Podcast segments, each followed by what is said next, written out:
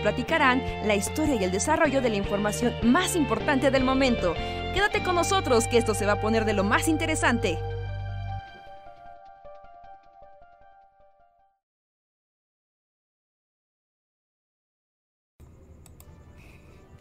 Hey, hola amigos, bienvenidos a este podcast especial de Segunda Guerra Forever.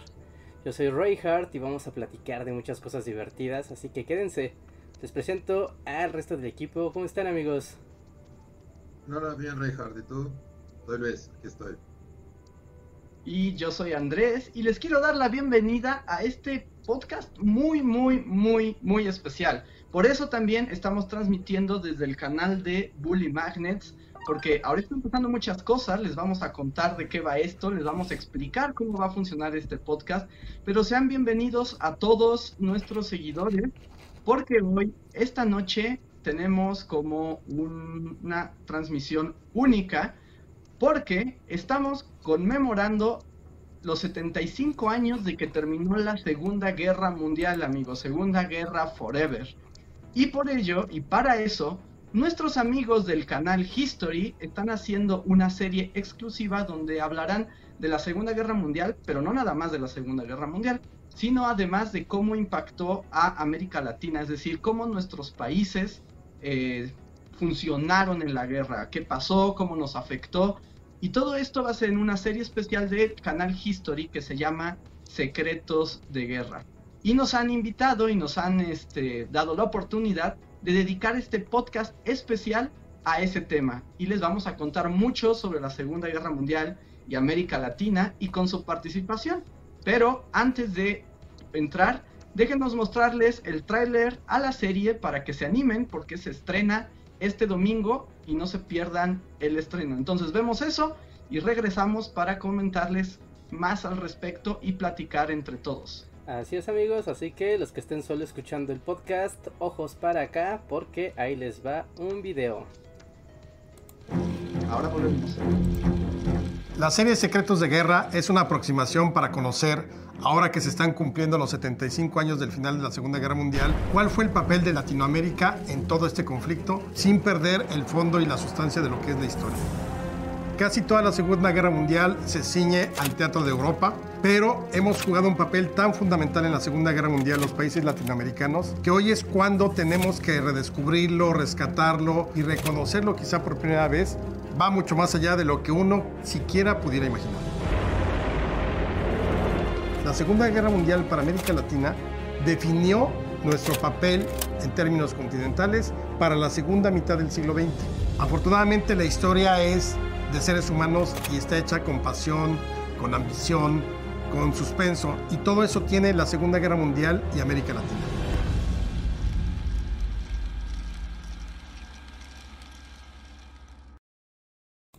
Ok, entramos. Y ahí está, amigos. Ahí lo tienen. Como pueden ver, nueva serie en History que se va a estrenar este domingo 6 de septiembre a las 10.35 de la noche, hora de México y Colombia. Y también se va a estrenar el sábado 5 en Argentina, Chile y Venezuela. Así que sintonicen con su proveedor de cable local al canal History para que vean esta serie que se va a estrenar sobre América Latina y la Segunda Guerra Mundial. Y ahora, o sea, digamos, con esto, con este empuje, es un gran momento para hablar al respecto. Les eh, recordamos también que ustedes pueden participar en este podcast. Tenemos el sistema de chat y de super chat. Si ustedes quieren comentar algo, hacer valer su voz y escuchar sus ideas sobre América Latina, porque además sé que muchos son de otros países, entonces probablemente quieran contarnos, pues, ellos que conocen cómo se ve la Segunda Guerra Mundial desde las historias locales. Nosotros ahorita hablaremos en general. Entonces anímense con los superchats y con su participación en el chat. Ustedes también pueden ser parte de esta transmisión. Y pues aprovechando el, apoyo y el patrocinio del History, vamos a hablarles de Segunda Guerra Forever, el tema favorito de muchos de ustedes, que además los veo en el, que andan bien este, contentos en el chat.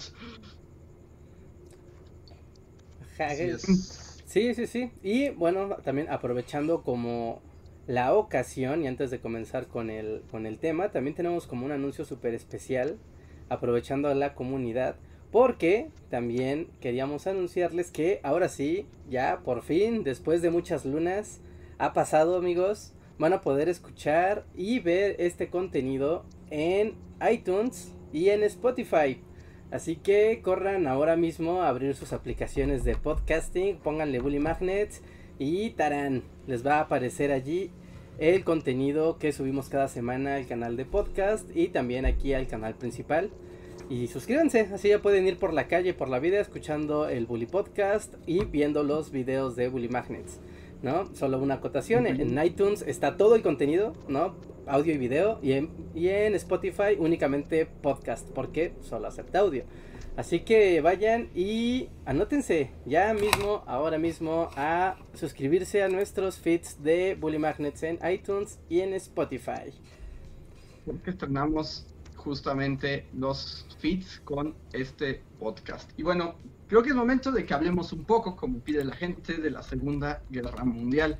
Que todos sabemos además que es como el conflicto, o sea, es el conflicto de la historia, ¿no? O sea, es así como lo más importante, lo más relevante a distintos niveles y que de alguna manera la Segunda Guerra Mundial pues es lo que ha trazado el mundo a como es hoy. Es así nuestra nuestros ecos del pasado más directos son la Segunda Guerra Mundial que determinan pues cómo se ha construido el, el mundo en el que en el que vivimos, ¿no? Todavía es un mundo de posguerra y las cosas que pasaron después hay algunos historiadores que incluso dicen que todavía no salimos como del estertor de ese conflicto, ¿no? Que muchos de nuestros problemas económicos, políticos, sociales, o sea, vienen de ahí y, por eso algunos hasta se, como que se repiten, ¿no? Como que se mantienen. Sí, pues les ponemos un poquito de contexto para aquellos que, que, que van llegando. Pero bueno, todos, la Segunda Guerra Mundial es este gran conflicto que, como lo dice su nombre, viene después de la Primera Guerra Mundial, porque después de la Primera Guerra Mundial no se solucionó ningún problema, ¿no? O sea, todo quedó en llamas, los países estaban en bancarrota, estaban desmoralizados, habían todavía un montón de conflictos políticos que no se resolvieron, y estaba el asunto de Alemania, ¿no? Que Alemania perdió la Primera Guerra Mundial y se quedó, pues, así como debilitada. Todo el mundo llegó y le robó y le quitó lo poco que le... Claro, es que como todo buen pleito tiene que haber como una, una, o sea, una segunda ronda, ¿no? O sea, nunca está padre que una pelea se resuelva, digamos, como que en un solo pleito, fue como un 2 de 3 y pues como, ok, ¿no? Ya Alemania, mundo 2, Alemania 0, ¿no? Ya, ok, ya quedó claro. sí, y, y, y, es... Justo, y, y es importante, ¿no? Porque justo la Primera Guerra Mundial como que eh, marca también una era en la humanidad, ¿no? Una era tecnológica, política y, y social y geopolítica muy interesante que se forja en la Primera Guerra Mundial, pero que el resultado de esa guerra como que ya deja todo para que empiece a cuajar. Y ya que se organiza nuevamente el mundo, digamos ya en naciones, ya, o sea, porque ya no es la guerra de los imperios de la Primera Guerra Mundial, ya es la guerra de las naciones. ¿No? Y, la guerra de las naciones industrializadas, así como de, ok, ¿no? Todos cambiamos de era y ya que todos ya nos acoplamos a esta nueva era, ahora sí, ¿no? Va el nuevo, la nueva gran batalla, que viene a resolver conflictos, rencillas del pasado, ¿no? O bueno, a darle continuidad, ¿no? A rencillas del pasado, porque muchos problemas obviamente no, no se resolvieron y a la fecha no están resueltos, pero viene a darle continuidad a, a esas rencillas. Y también se vuelve como toda una experimentación de, pues también de ser como obviamente la Primera Guerra Mundial, o sea, su nombre lo indica, ¿no? Es implica a gran parte del globo, pero la Segunda Guerra Mundial es como la verdadera, el verdadero conflicto que involucra a prácticamente todo el planeta de forma activa.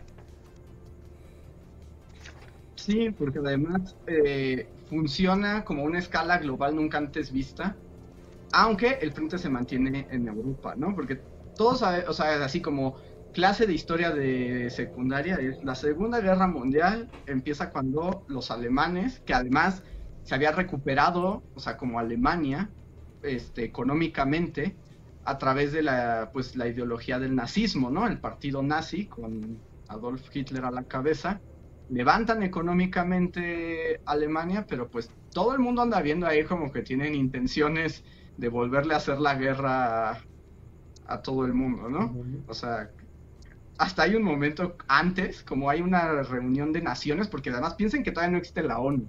O sea, ahí como que medios están eh, organizando, en donde se juntan y básicamente le dicen a Hitler una cosa como, oye Hitler, como que quieres invadir, ¿verdad? Y él les dice como, no, no, yo, yo jamás invadiría a nadie. Y les hace prometer, o sea, les promete que no tiene ideas imperialistas, que no tiene expansiones y que se va a portar bien. Y todos los países europeos como que le dicen, pues va, creeremos en tu palabra. Y es como corte A, 1939, invade Polonia. salir mal. sí. O sea, al mero mero instante invade Polonia y eso es como empieza la, la, la Segunda Guerra Mundial, porque todos los países europeos dicen no te pases a Alemania y se empiezan a declarar la guerra y empieza como el conflicto armado, ¿no? O sea, empiezan las potencias europeas a pelearse una vez más. O sea, piensen que eso es en el 39. Y si bien, o sea, como todavía no es, no, nadie cree que vaya a ser un conflicto mundial, ¿no? Eh, se le llama como la guerra europea. Es como allá los europeos se andan agarrando a. Sí, aguamazos otra vez, ¿no? Es como, ok, ¿no? De entrada. Como, allá se van a agarrar aguamazos, no pasa nada. Pero aquí el giro es que el conflicto se fue haciendo como cada vez más, más amplio y aunque pues si vemos películas o libros, como que todo ocurre en Europa, pero la verdad es que no, o sea, también pasaron cosas en Asia, este, en África incluso hubo conflictos y en América y en Latinoamérica pasaron muchas cosas cuando se trataba de la segunda de la segunda guerra mundial. Y ahorita les vamos a contar de qué se trata. Solo quiero agradecer a César Córdoba que nos manda saludos y nos dice que así como muy emocionado que qué bueno que estamos haciendo este podcast. Y tenemos un comentario de Fernando Quiroz. Muchas gracias Fernando que dice quién hace la voz de Hitler de la Segunda Guerra Forever. Yo. Luis. Yo Luis, Luis es nuestra voz oficial de Hitler. Eh, y entonces, ¿por dónde empezamos? Pues podemos hablar como más o menos el contexto en América Latina, porque es como interesante, ¿no? Porque América, digamos, estaban pasando muchas cosas, eh, pero hay que distinguirlo como dos secciones. Estados Unidos y Canadá y todo América Latina. Sí, ¿no? Norteamérica, la América anglosajona y Latinoamérica, ¿no? O la América hispana. Eh, Estados Unidos y Canadá un poco salen fortalecidos ahí de la Primera Guerra Mundial que se metieron de chismosos ahí como en el último en el último minuto, pero ellos están como mucho en la actitud de ya, pues Europa y nosotros nos estamos haciendo, en particular Estados Unidos, es como nos estamos haciendo fuertes, y pues si los europeos se pelean, pues mejor, para... mejor para nosotros porque nosotros les vendemos cosas y allá y aquí no se muere nadie. Pero las cosas cambian en 1941. y es así como otra pregunta de examen, como de qué pasa en 1941. hay muchos juegos de video titulados con ese año. ¿Sí? hay muchos juegos de video de 1941 y 1942. ¿no? Que justamente, pues, y que normalmente son, son juegos de avioncitos sobre el mar, curiosamente. Porque justo Pearl Harbor ocurre, que es este bombardeo que hace Japón a Estados Unidos, eh, que Japón ya se había unido a, los alemanes y a los italianos, y pues eso causa que Estados Unidos diga al demonio, voy a entrar yo también a la guerra y como activamente. Pero pues Estados Unidos tiene el problema. Este viene después, viene un poquito después, porque justo cuando se, en 1941 Pearl Harbor entra a la guerra, eh, tiene este asunto, pues tiene que ir hasta allá y empieza una guerra de recursos, está lejos y es como, ¿y ahora qué voy a hacer? Y como que al fin se le acuerda que debajo de él hay todo un... Básicamente territorio para conquistarse, ¿no? Porque pues no es como que haya nada, ningún país industrializado al sur de Estados Unidos. Y viendo lo que está pasando en, en Asia, y en África, que son como lugares donde pues las fuerzas del eje empiezan a tomar posiciones, pues es como de, oh, oh, tengo que cuidar mis posiciones de aquí abajo. Porque además empiezan como con el temor de que los alemanes también voltean a ver a América Latina, ¿no? Sí, esto, eh, y esta parte es importante en el sentido no nada más militar, también en la parte cultural, ¿no? O sea, Alemania no nada más como el nazismo y este resurgimiento de la maquinaria alemana, no es nada más como el hecho de ah, ahora tienen tanques y el Blitz y uh, no, no es nada más eso, sino que también su su expresión artística, su expresión de modo de vida, su expresión militarista empieza a, a tomar fuerza en el resto del mundo como ideas que pues se, pues se ven como una, una novedad, ¿no? Hoy en día lo podemos ver como de, ah, qué feo, ¿no? Los nazis, uh, pero en ese momento donde era, pues era una contraposición al status quo, era algo interesante y era algo incluso como prometedor hacia adelante. De ahí la, la preocupación de que América Latina pues viera con ojo, con buenos ojos, pues el nazismo. Que de hecho, o sea, como, o sea, la concepción que tenemos de los buenos y los malos de Segunda Guerra también es algo como muy construido con los años posteriores. O sea, ah, durante la guerra, pues aquí en México había varias personas pro-nazis. Y no era como decir pro-nazi ahora, era, era distinto. O sea, incluso el mismo Vasconcelos era súper pro-nazi. Sí, Vasconcelos era nazi full. Eh, sí, tenía su revista nazi y todo, y o sea, hay fotos así de restaurantes que se llamaban así La Suástica y la gente se reunía para para hablar de lo fantástico y maravilloso que eran los nazis. Y no era como, tan mal visto como ahora. Porque además también hay que tomar en cuenta que para Latinoamérica, si había un villano como en la historia, pues era Estados Unidos. O sea, Estados Unidos era como el que históricamente había tenido más conflictos con el resto de los países americanos. Y cuando estalla la guerra, sí por un lado es la población así de... Ah", pues como que los alemanes están más padres, ¿no? O sea, tal vez porque ni los conocíamos, pero era así como de...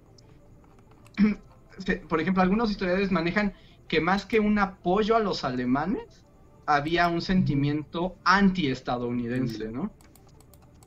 Anti-gringo. Entonces ocurre, y bueno, aquí nada más como rapidito así el, el, contexto, ¿no? Que es como muy de México, pero en México en 1938, o sea, un año antes de que empezara la guerra, ocurrió la expropiación petrolera, que básicamente fue cuando el Tata Cárdenas echó del país a... Curiosamente a los que después van a ser sus aliados en la guerra. ¿No? O sea, porque las empresas norteamericanas y británicas y canadienses, y no se les olvide que los canadienses siempre han explotado los recursos naturales de México a gran escala, pero por algún motivo todo el mundo se le olvida. Pero es como Canadá, Estados Unidos, Inglaterra, eh, tienen el negocio petrolero desde la época del porfiriato. ¿no? Desde ese entonces ellos tienen como estos tratos con el gobierno y también, ¿no? Desde México como de, ah, se llevan la cosa negra que hay en la tierra, pues cool, ¿no? ¿No? O sea, porque el proceso de industrialización mexicano también, ¿no? Desde, desde el porfiriato que empieza una industrialización ahí muy rústica, ¿no? Después eso se destruye, pero durante todo lo que es la revolución mexicana, ¿no? Durante que es el porfiriato y el transcurso de la revolución mexicana, los intereses de extracción petrolera de los norte, bueno, de los anglosajones no se tocan. Ellos están como de, ok, ¿no? Que todos se maten mientras que no no vengan y destruyan aquí los campos de extracción petrolera.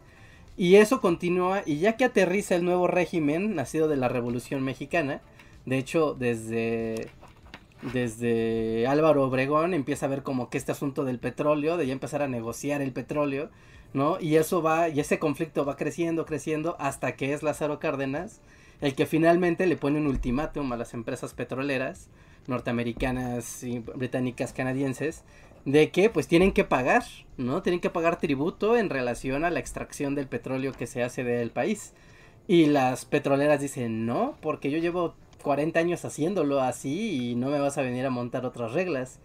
¿No? O sea, yo te doy el poco dinero que te tengo que dar, porque sí había, o sea, sí había tributo, pero un tributo bastante, bastante pequeño, ¿no? Y el gobierno insiste en que las petroleras tienen que pagar un mayor, un mayor tributo al Estado, ¿no? Para poder seguir trabajando. Y este asunto, o sea, escala a tal grado que se pues sí se vuelve un movimiento de desobediencia civil de las compañías petroleras que el gobierno no está dispuesto a tolerar y pues confronta, ¿no? Ante una pues una situación que podría ser hasta hasta anómala y, exótica y, imprudente de decir al, de decir, ¿saben qué? El Estado mexicano expropia el petróleo, ¿no? Es ahora va a ser propiedad de la nación y ustedes a volar, ¿no? A menos de que se tengan a mis condiciones. Y eso generó un problema diplomático súper fuerte, súper, súper fuerte, ¿no? O sea, un conflicto diplomático que afectaba uno de los intereses más importantes de estos tres países y que terminaban amenazando a México incluso de baños comerciales, eh, baños militares, incluso por ahí se está la la, pues sí, el registro, ¿no? De la amenaza de intervención militar para proteger los, los intereses de las petroleras anglosajonas. Y pues de hecho, después de, después de la expropiación petrolera, o sea, cuando expulsan, o sea, México y Gran Bretaña cortan relaciones. O sea, de plano cierran las embajadas y dicen... Nel. Más, ¿no? O sea, estamos hablando de un conflicto grave. O sea, igual y ahorita lo podemos ver como de, ah, pues igual y no, o sea, era algo que ahí quedó como una resilla. No, era algo del más alto nivel y que tocaba y trastocaba las relaciones diplomáticas de manera profunda. Eh, los Estados Unidos hasta amenazaron, o sea, no todo el gobierno, pero ya saben, como grupos parlamentarios estadounidenses, dijeron que si el petróleo no les regresaban sus intereses, iban a invadir México otra vez. Que además con eso asustaron a México durante toda la Revolución Mexicana, ¿no? Así como, si me tocas, te invado. Te voy a, te voy a invadir. Y entonces todo estaba muy tenso, pero luego estalla la guerra mundial. Y cuando estalla la Segunda Guerra Mundial, eh, los aliados, que son principalmente Inglaterra y Estados Unidos. Francia se unirá después, pero acuérdense que a Francia la invaden los nazis y Shoshana y todo. Y todas las películas que hemos visto de... y todas las películas. Eh, y se dan cuenta que necesitan recursos y que América Latina está llena de, llena, llena, llena de recursos. Y que si no se ponen las pilas, se los van a ganar los nazis, que porque, por ejemplo, otro, otro, otro secreto de guerra que podrán encontrar en la serie del History, desarrollado mucho más a fondo, pero, o sea, cuando en este periodo entre el 38, que la expropiación, y luego que empieza la guerra, o sea, los alemanes, eh, que ya es el régimen nazi, se contacta con el, con el gobierno mexicano y le compran petróleo o sea, y México le vende una cantidad de petróleo así loquísima a Alemania, porque Estados Unidos e Inglaterra ya no le compran petróleo por este conflicto. Y como que Alemania llega y se saca un superprecio. Sí, fue como la de, a ver, tú, tú vendes, yo compro. Hmm, interesante, ¿no? O sea, y ahora, también aquí hay que tomar como el mapa petrolero del mundo, porque también mucha, como lo que podemos imaginar de cómo es el, mundo del petróleo hoy en pleno siglo, siglo XXI es muy distinto a lo que era inicios del siglo XX. Y es que justo en esa época México estaba en una... Todavía no se sabía mucho de lo que se iba a descubrir todavía después, pero era muy claro que en México había reservas gigantescas de petróleo para, para extraer y valía la pena por ejemplo, para Alemania, dar la vuelta prácticamente al mundo para conseguir el recurso y aún así seguía siendo un, un muy, muy buen negocio. Y te digo, pero ahí ya como que había tratos con los nazis y ya como nada más el último flashback. Porque básicamente acuérdense que en la Primera Guerra Mundial los alemanes también se hicieron súper amigos de Carranza. Entonces como que... ¿Qué es lo del telegrama Zimmerman y todo eso? Ajá, con el telegrama Zimmerman que Alemania quiso hacer tratos con el gobierno de Carranza y le dijo, oye, si tú me das, me dejas entrar y como invadir Estados Unidos desde México, yo te devuelvo Texas, ¿no? Entonces como que ya los, los gringos ya se sabían que México aquí como que le gustaba hacerle ojitos a... A los nazis. A los nazis, ¿no? Eh, entonces eh, empieza como una campaña de qué vamos a hacer, ¿no? ¿Cómo lo vamos? Eh, Estados Unidos piensa, bueno, ¿cómo voy a hacer que América Latina se una a mi bando, ¿no? Y que se una con los aliados. Pero aparte es como, después de todo lo que les he hecho.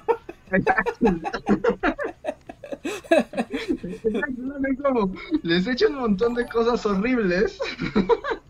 Y, y la estrategia la verdad es como muy buena. Darles un montón de cosas. Pues darles como entretenimiento como nunca antes, ¿no?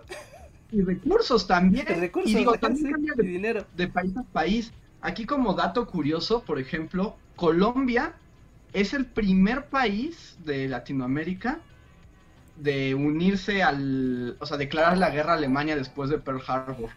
Como que tienen unas relaciones como super cool los con los colombianos y los colombianos al instante dicen le declaro la guerra a, a Alemania. A mi peor enemigo que es Alemania, ajá.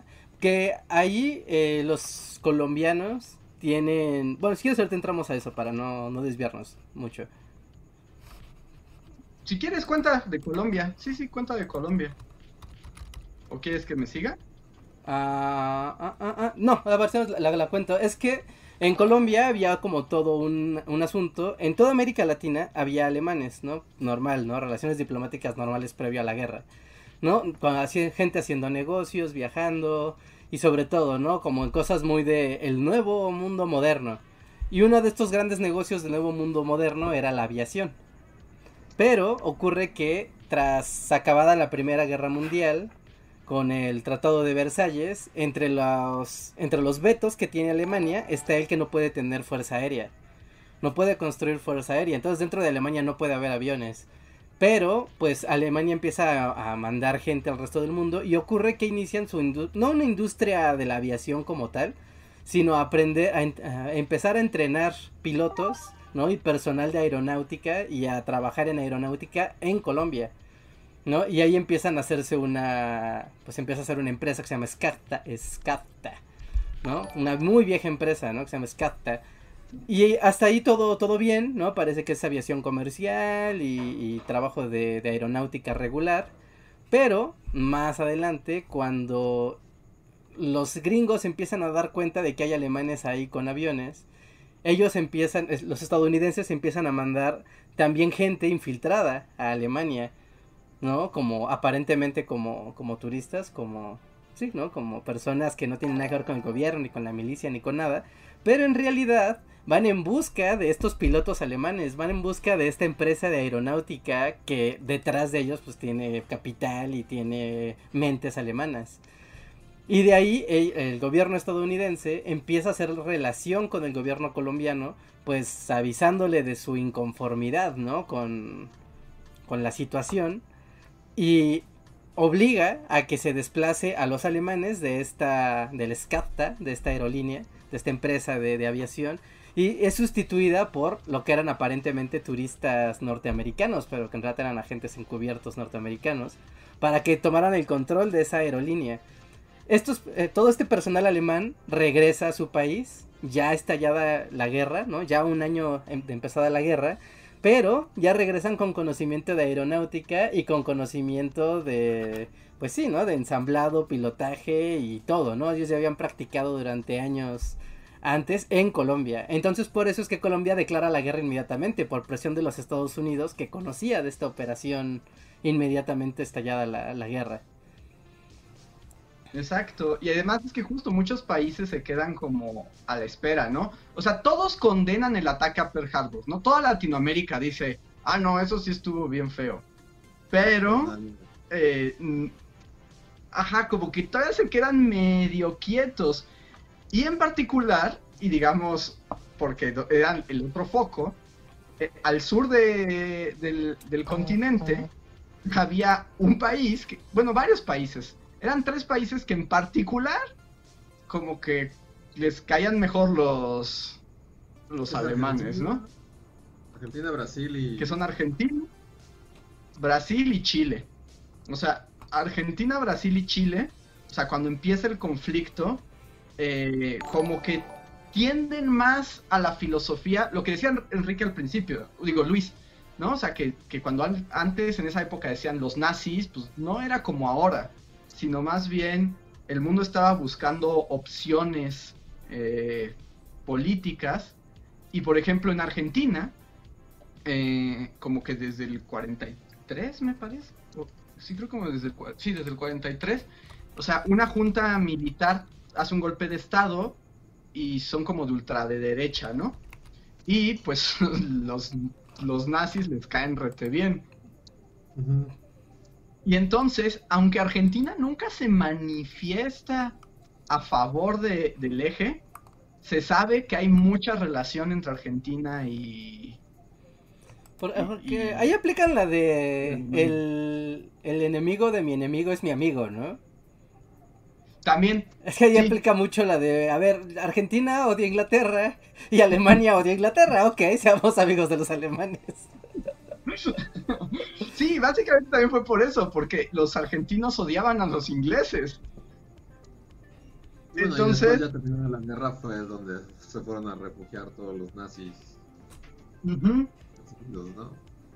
Sí, y que de hecho, por ejemplo, ahí hay como otros asuntos de que cuando se acaba la guerra, y está esta idea de que llegan un montón de submarinos misteriosos y como dejan ahí nazis, ¿no? Que se están escapando ya de los juicios cuando acaba. Pues bueno, el caso más famoso es, es, Mengele. Sí, ¿no? Y también como todas las teorías conspiranoicas, ¿no? Que también dicen que Hitler estaba entre, entre todos estos refugiados misteriosos.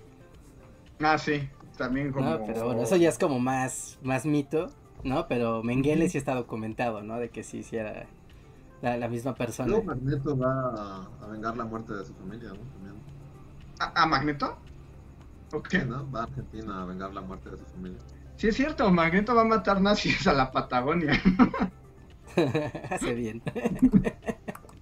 la venganza no tiene distancia. Cuando si sí, un mutante. Ahí Mengele pasa mucho tiempo en Argentina y con otro nombre falso, porque hay varias colonias argentinas ahí. Y también es como, esto es como parte también del mito detrás.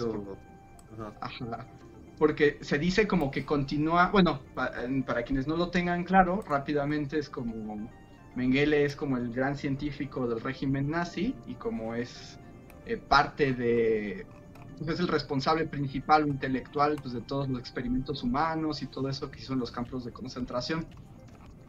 Y también es como, de alguna manera, tiene que ver con la genética o la embriología humana, ¿no? Como que hizo desarrollos a partir de sus eh, experimentos malignos.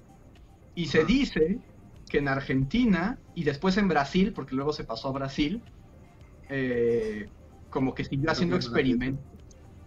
Ajá, como en esa película de los niños del Brasil, que justo trata de clonar a Hitler. ¿Eso de intentamos clonar a Hitler es cierto o es como una leyenda, así como Hellboy?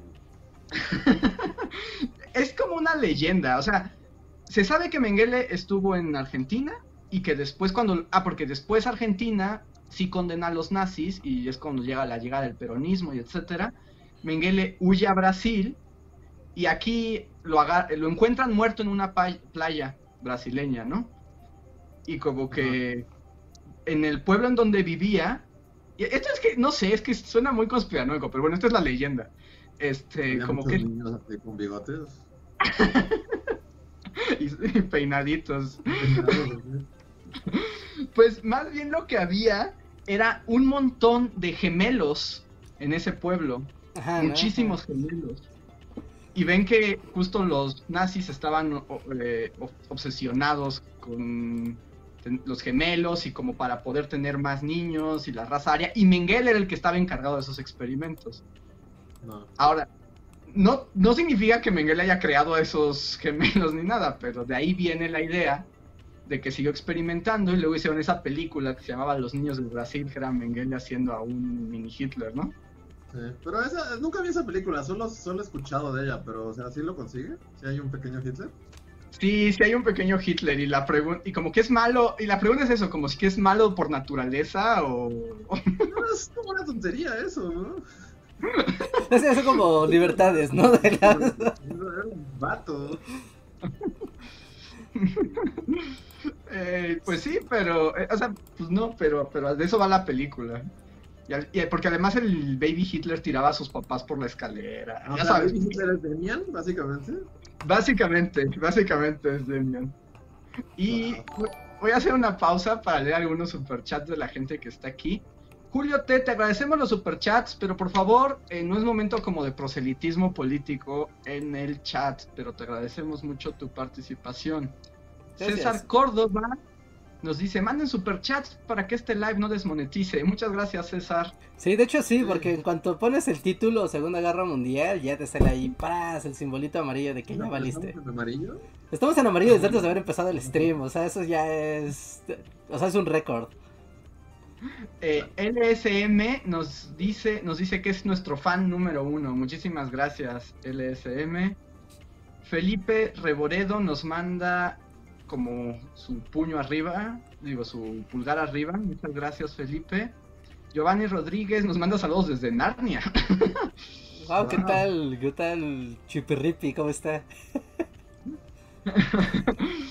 Este, Sí, Saxel nos pregunta cómo ha sido trabajar con la gente de History. Muy bien, Saxel, la verdad estamos disfrutando hacer este eh, y, y poder hablar así tan libremente de un tema tan apasionante como es la Segunda Guerra, gracias a nuestros amigos de History. Sí, ah, también está Em, padre como tener estas dinámicas transmediáticas, ¿no? De que pues ellos se Ujú. como, o sea, obviamente tienen sus redes sociales y todo, ¿no? Pero su, su gran business pues es la televisión. Y como jugar con YouTube y las redes y los youtubers es algo que está, la verdad está padre. Violeta River nos manda también un perrito como, felicitándonos. Muchas gracias, Violeta. Eh, déjenme leer estos últimos y volvemos al tema. Esteban Alarcón desde Colombia, muchas gracias Esteban, nos dice, en Colombia, luego de declarar la guerra, hubo un campo de concentración de ciudadanos alemanes y japoneses que vivían acá. Tenían lujos en un hotel cerca de la capital y no pagaban nada. Wow. Que eso pasó mucho. Sí, ¿no? Eso es todo un Eh, tema en varios países. C- ¿Cómo, Luis? Sí, eran los japoneses los que no pagaban. Sí, o sea, es que pasó eso como en, en varios países latinoamericanos. O sea, cuando se declara la guerra a Europa, a Alemania, lo que hacen, pero también recuerden que es como principios del siglo XX, entonces esas cosas que ahorita nos parecen espantosas. Es así como de, no confiamos en los alemanes, los japoneses y los italianos. Entonces, toda la población de esas nacionalidades en los países latinoamericanos fueron por ellos y los metieron así como en campos de concentración. Sí, ¿no? También, También vamos. Estados Unidos, ¿no? Ajá, también Estados Unidos. También es como, o sea, Unidos un montón de- de campos en- de japoneses. Sí. Sí, En porque es como... una isla, ¿no? Me parece. Esto es como, o sea, también ¿Gringos? no, no es raro, ¿no? Es como racismo, la gran guerra, ¿no? La guerra planetaria del racismo. O sea, porque también es como mucho de, ah, sí, la- los judíos y la... ah, pero en realidad es como la guerra de las razas, ¿no? Básicamente. Sí, hay mucha injusticia racial y por ejemplo, de hecho aquí en México también a los que a los japoneses y alemanes también se les puso en campos, ¿no? Que en muchos casos, como cuenta Esteban de Colombia, o sea, no eran en las condiciones, por ejemplo, de los judíos en el Holocausto, ¿no?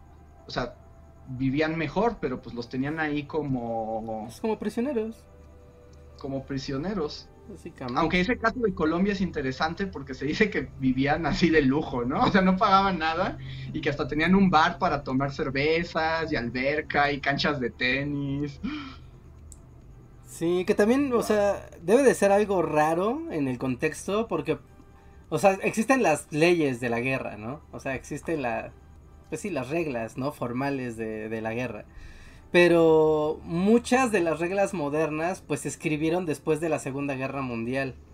¿no? Y porque muchas dinámicas nuevas se dieron. Al ser esta una guerra, realmente la primera guerra global, ¿no? La, la, guerra de hipercomunicación entre geografías.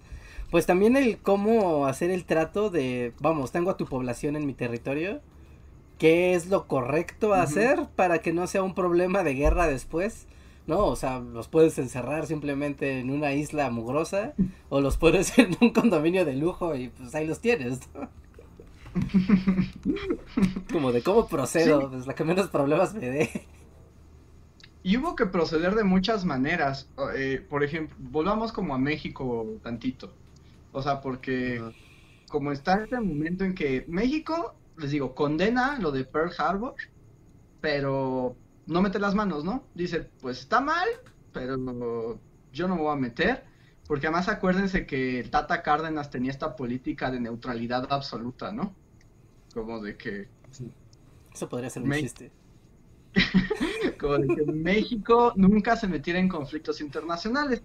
Pero ya para entonces el presidente era Ávila Camacho y él era como más belicosón, ¿no? él sí era así como... Pues también en onda tengo yo... Bueno, nomás que, que... O sea, que Ávila Camacho en gran medida la campaña su campaña presidencial fue un poco, o sea, es porque su, su contrincante, no me acuerdo el nombre, pero era como súper pro-nazi. Entonces que la campaña presidencial fue más bien de, de qué bando era cada candidato. Entonces, en gran medida Vila Camacho ganó por ser como pro, pro no nazi. Sí, ¿no? Pro americano. ¿no? Ajá. Sí, sí, sí. Y después también viene, pues, la parte de, más adelante, pues vendrá la parte de las agresiones a los buques mexicanos. Que ya es como de, ya, ya es algo más allá de la diplomacia, ya es un asunto más mm, directo, ¿no? Más uno a uno. Pero digamos, Ávila Camacho sí empieza como a tener tratos con los gringos, porque además los estadounidenses, les digo, como en esta onda de vamos a convencer a América Latina que somos sus amigos, se inventa una cosa que se llama como la política del buen vecino. Así como de, soy Estados Unidos y los quiero mucho, amigos. Ajá, ahora el tío Sam así con un sombrero de charro. También es como esto del panamericanismo, ¿no? Sí, de hecho de ahí viene. Porque Estados Unidos empieza como a trabajar para como para generar una identidad americana. y se inventa el término panamericano, que es como de son ustedes latinos, pero también yo. Ajá, o sea, es como de De hecho hay como un comercial que al que llegué que está bien extraño. No sé, no, no, lo puedo poner por copyright, supongo, pero es como, el, empieza como con un una pintura así, así con el tío Sam, como todos agarrados de las manos, el tío Sam, un, un charro y un güey que parece como policía montado de Canadá, así que supongo que es canadiense. Y luego, de, de, la cara del charro, se sobrepone la cara de Pedro Infante. Y el Pedro Infante diciendo, diciendo, así como arriba el panamericanismo y es, o sea, es parte de la propaganda de todos somos hermanos. Todos somos en América. Ajá. Y, y, la propaganda fue muy dura, o sea, y hasta las películas de Disney, que era lo que Richard contaba la, el podcast pasado, ¿no? Ajá, claro, o sea, y toda la, o sea, la propaganda mediática que también era, o sea, como que se empieza a refinar, ¿no? Más allá de la acción política, ¿no? Del, del discurso político expreso, ¿no? Explícito, se empiezan a generar nuevos discursos más sutiles que no son, o sea, que simplemente son de convencimiento, ¿no? No son de no son de exposición siquiera, simplemente son de convencimiento de lo que es el bien y el mal, lo que es lo correcto y lo incorrecto, lo que son valores como muy elementales, ¿no? El trabajo y la pereza, cosas así. Y, y, es curioso, o sea, pueden ver, mm, ponen en YouTube, bueno, no seguramente en YouTube ya no, pero si ponen en internet como eh, eh, anti-nazi propaganda Disney, ¿no? Y encontrarán como todas estas como caricaturas de Warner Bros. o de Disney. Que, que normalmente son como caricaturas muy. que parecen inocentes, pero que traen velado un, un discurso ideológico. Y hay otras que sí son muy claramente de, ¿no? De esto es... Como que no son tan sutiles, ¿no? hay unas que... son cero sutiles. Está esa del pato Donald, este... Ah, ese es cero sutil, ¿no? Esa sí es cero sutil. Pero todas eran como cero sutiles, era así como... Hitler, y era así como un perro rabioso y lo pateaban y lo tiraban. Si la sutileza no se les daba a los propagandistas de Walt Disney. No, eran otros tiempos, pero luego funcionaban. O sea, también había películas como del heroísmo, de los aliados o algo así, que mandaron mucho a Latinoamérica en esta onda del panamericanismo y todos somos aliados y no se unan a los nazis, ¿no? Apóyennos a nosotros. Eh, estaba leyendo un libro justo sobre el cine de propaganda en México y resulta que en México todas las películas de propaganda gringas, o sea, las de guerra, fueron un fracaso rotundo. O sea, porque la gente en, no, México decía... No hacía clic. No, pero las caricaturas fueron... Aparte, las caricaturas pegaron increíblemente. O sea, se volvieron las películas más populares en México en ese periodo. La gente iba a ver al pato Donald nazi. Sí, claro, es que eh, en el sentido ya de los medios de comunicación, o sea, es que es muy diferente, ¿no? Del público norteamericano hacia el público norteamericano, pues si ves a un, digamos, pues ves a, alguien que se parece a ti físicamente, o sea, un güero viendo otro güero, haciendo como cosas en un entorno que te es hasta familiar, de, ah, claro, las calles son así, las fábricas son así, o sea, la vida es así, lo ves y claro, ¿no? Lo identificas. Pero si lo llevas a otro país donde ves como claramente él es un extranjero, está teniendo su vida de extranjero con otras cosas. Entonces como que esa uh, lejanía, ¿no? Pues esa alienación, alienación no funcionaba, ¿no? Y también la onda aspiracional gringa también no es como ahorita, que tú, sí puedes poner una película full, la más gringa de todas. En, la, en toda Latinoamérica y hace clic, ¿no? No hay problema, se identifica muy claramente, es incluso aspiracional, ¿no? Pero en ese entonces sí era como demasiado ajeno como para que hiciera sentido un discurso de del trabajo, de la familia, de, de, de qué cosas consumir, qué cosas no, era como, me Pero el pato Donald, ¿no? Sobre todo el pato Donald es como el, el, epítome, ¿no? De esto, ¿no? Pero... Pero las caricaturas en general como que sí pueden reflejar paisajes más abiertos, más de la imaginación, ¿no? Que, se prestan más a que no importe el me identifico con el pato Donald, sino me identifico con la situación. Y aparte son como que más padres de ver, ¿no? O sea, si era como si es más mágico ver dibujos animados que, pues, que, ver una cinta. Preguntan en el chat que qué libro me refería. El libro se llama México en Guerra de José Luis Ortiz Garza. Se los escribo en el chat a los que lo quieran buscar, lo, encuentran en internet. Está gratuito. ¿Se escucha Pedro Infante? ¿Es Pedro Infante hablando de latinoamericanismo? Sí. Como vocero del, del panamericanismo. Ajá, ¿no? Y también esto puede como romperle el corazón a muchos o tal vez reforzárselos. Porque, o sea, no es Pedro Infante aparato de la propaganda. Ajá, o sea, si le dices, si dices eso en voz alta, así en la en la comida familiar del domingo, no sé qué efecto pueda generar en general. Bueno, sí, pero todo lo era, ¿no? En, aquel, o sea, en ese momento nada no era propaganda. Sí, todo era. Y por ejemplo, están preguntando justo en, en el chat que si los tres caballeros eran propaganda. O sea, sí, de hecho, lo, sí. Tres Caballeros es como la propaganda máxima. Yo creo que es de las obras de propaganda con más producción y dinero y revisión invertida en, el periodo. ¿No? Los Tres Caballeros es una película súper peculiar. A mí me encanta esa película. Se me hace súper divertida y, feliz. ¿No? Y muy bonita de ver. Pero también aquí hay un asunto bien curioso, ¿no? De estos representantes de lo panamericano, ¿no? De que es como Estados Unidos, ¿no? Con el pato Donald. México, que es de alguna manera como como que la influencia de México pega mucho hacia el sur, entonces como que es muy importante la presencia de México en los discursos latinoamericanos. Y finalmente Brasil, que es este gigante de los recursos naturales, de la política, y que también es como el lo otro de América, ¿no? Lo que es muy importante, pero no es lo hispano, lo español, ¿no? Pero siguen siendo América y, y siguen siendo muy poderosos en el sentido político y, comercial, o en crecimiento político comercial. Y fusionar a estos tres personajes en una película como grandes amigos de, de la región, no nada, o sea, no es gratuito. ¿no? Sino es la representación igual como de una geopolítica que quiere, quiere imponerse como los puntos de influencia de, del continente. Sí, porque además México, o sea, Estados Unidos lo quería de su lado, porque además era el país de habla hispana con más influencia, ¿no? Hasta, hasta Argentina, pero Argentina ya estaba perdido, ¿no? O sea, ya habían aceptado que Argentina... ahí, este, nazi, el cuarto caballero era...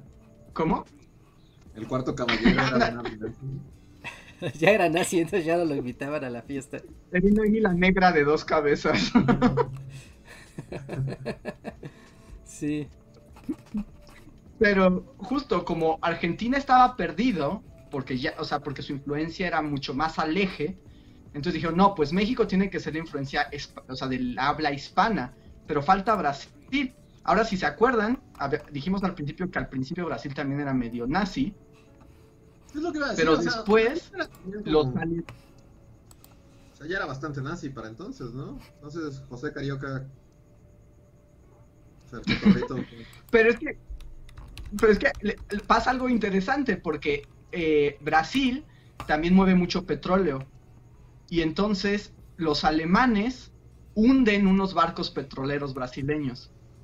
Entonces, cuando hunden esos barcos, Brasil ya se olvida de sus pretensiones de ser amigo de los alemanes y se une al, a los aliados. Y de hecho, mandan soldados. O sea, de toda Latinoamérica, solo dos países mandaron em, fuerzas armadas al frente, que fue Brasil y México con el escuadrón 201. pero, o sea, ya llegaremos a eso, pero pero también México es como ya cerrando, ¿no? O sea, ya llegó a la fiesta, ya que estaban recogiendo. Todos llegan, todos llegan súper cerrando. Los brasileños llegan un poco antes, todavía les toca la guerra en Europa, pero es medio triste la historia de la como de la compañía que les llamaban las cobras fumadoras, algo así. Este las cobras fumadoras. Las cobras fumantes estaban diciendo. Ajá, las cobras fumantes, justo. y es bien triste. Ándale, es como los peces del infierno, pero brasileiro. Eh, pero es bien triste porque los mandan al frente y los mandan del lado del ejército estadounidense, pero pues muchos son negros, ¿no? O sea, y lo que hacen los estadounidenses es que los mandan con los batallones de segregación, ¿no? Que pues Estados Unidos mandaba un montón de afroamericanos como carne de, de cañón, ¿no? Sí, yo tengo como un fun fact súper loco de los tres caballeros. Pero Los Tres Caballeros se estrenó primero, es de las pocas películas, tal vez la primera película de Disney, que se estrenó primero en México, antes que en Estados Unidos. Y Iron Man 3, ¿no? Ajá, y Iron Man 3, que se estrenó creo que 15 días antes en México. El niño, algo así, ajá. Una, una de Iron Man. Ajá, sí, porque aquí se este, Los Tres Caballeros se estrenó para el 21 de diciembre del 44 y en Estados Unidos se estrenó hasta el 3 de febrero del 45. Así que ahí tienen un dato para su próxima reunión, así como, hey, ¿sabes qué tienen en común Iron Man y los tres caballeros? Si alguien te dice, oh, es la única película de Disney que se ha estrenado antes, es como de tú no sabes Iron Man, los tres caballeros. También, o sea, en, Estados o sea, como tema aparte, también, o sea, en Estados Unidos había como muchos braceros, así como ilegales y así como, como hoy en día y también muchos fueron reclutados, a ellos no les preguntaron, los reclutaron e igual los mandaron como carne de cañón a... Y ni, casi ninguno regresó, o sea... Entonces, como que los latinos olvidados que, estaban en Estados Unidos también es, un tema del que nadie se acuerda. como México entró y el Escuadrón 201, pero nadie habla de todos los que estaban en Estados Unidos y los mandaron. Pues sí, como carne de cañón, básicamente. Y por ejemplo, y tal vez esto estaría interesante rastrear justo, o sea, como las que son familias chicanas, ¿no? Porque muchos, digamos, su, o sea, estas familias mexicanas o de, hay puertorriqueños también, aunque ellos tienen otro estatus, pero otros latinos en Estados Unidos, eh, como que pueden rastrear su historia y su nacionalidad la consiguieron justo por las guerras, ¿no?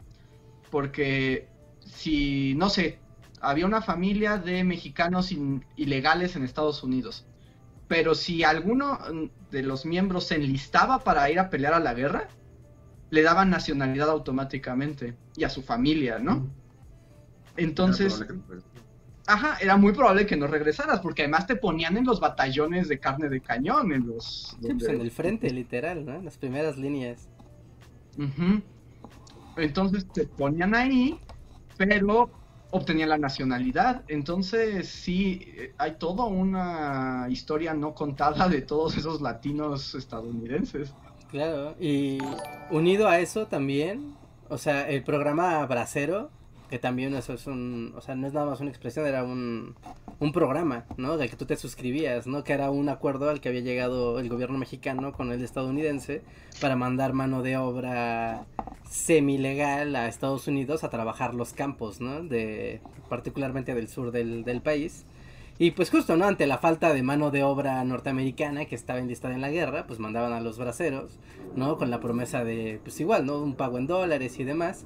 Pero hay una historia, ahorita ya es como una historia medio olvidada porque muchas de las personas que participaron en eso ya, o sea, ya, o ya son adultos muy mayores. O sea, estamos hablando de personas de mínimo 80 años o ya personas que de plano pues ya fallecieron. Pero por mucho tiempo el, hubo muchos conflictos con el programa Baracero porque muchos mexicanos volvieron a, su país, ¿no? Se acabó su licencia temporal de trabajo y regresaron a México y jamás se les pagó la compensación económica que se les había prometido. Entonces fueron a trabajar de a gratis para los gringos. Sí, porque además también eh, como es otro aspecto interesante como de esta influencia de Estados Unidos en América Latina durante la guerra es que es cierto que buscaba aliados para poder luchar y, tomar los recursos, pero también lo que estaban buscando era fortalecerse en la región. O sea, no olvidemos que desde casi un siglo antes ya tenían la doctrina Monroe, ¿no? Esta idea de la América para los americanos. Es decir, sacar a las potencias europeas para ellos ser la hegemonía en América.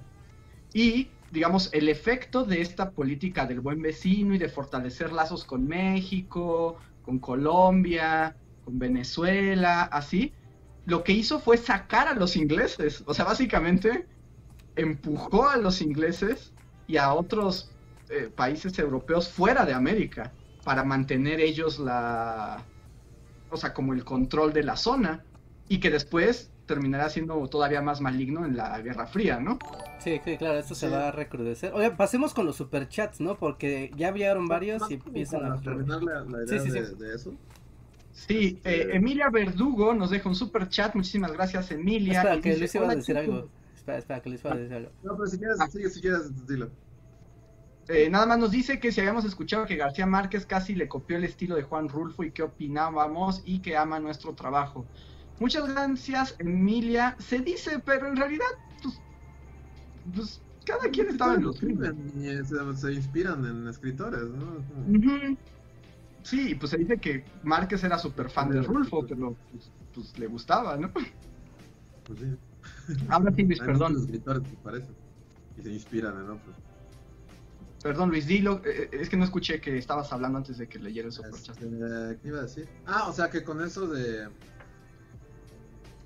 de la influencia de Estados Unidos también, o sea, durante al momento que estaba en pleno la guerra y así, también aquí, o sea, durante la administración de Ávila Camacho, este vino este Roosevelt, creo que se vieron en, el norte, no sé en dónde se vieron, en California o en algún lugar del norte hubo como una reunión de, de Roosevelt y de Ávila Camacho y que sí los gringos les dijeron así, o sea, les ofrecieron su ayuda, así como si quieres, puedo llenar de tropas toda Baja California, así como para proteger y ayudarte, y que hubo un momento así como de tensión diplomática en la que México dijo, o sea, el Tata Cárdenas creo que, no sé qué, el Tata Cárdenas estaba ahí de algo, no sé de qué, pero este, que sí abogó mucho por decir, no, este, nosotros, nosotros podemos aquí solos, porque Sí, porque imagínate tener tropas. ah, te ayudamos y nos metemos a tu país y metemos un chingo de tropas. Ah. Sí, sí, no, porque sí, no, meterlos está fácil. Sacarlos después, quién sabe. Como elegantemente les dijeron, no, nosotros podemos, si necesitamos algo les decimos. Pero... Aquí tenemos a Pedro Arbendaris, no se preocupe.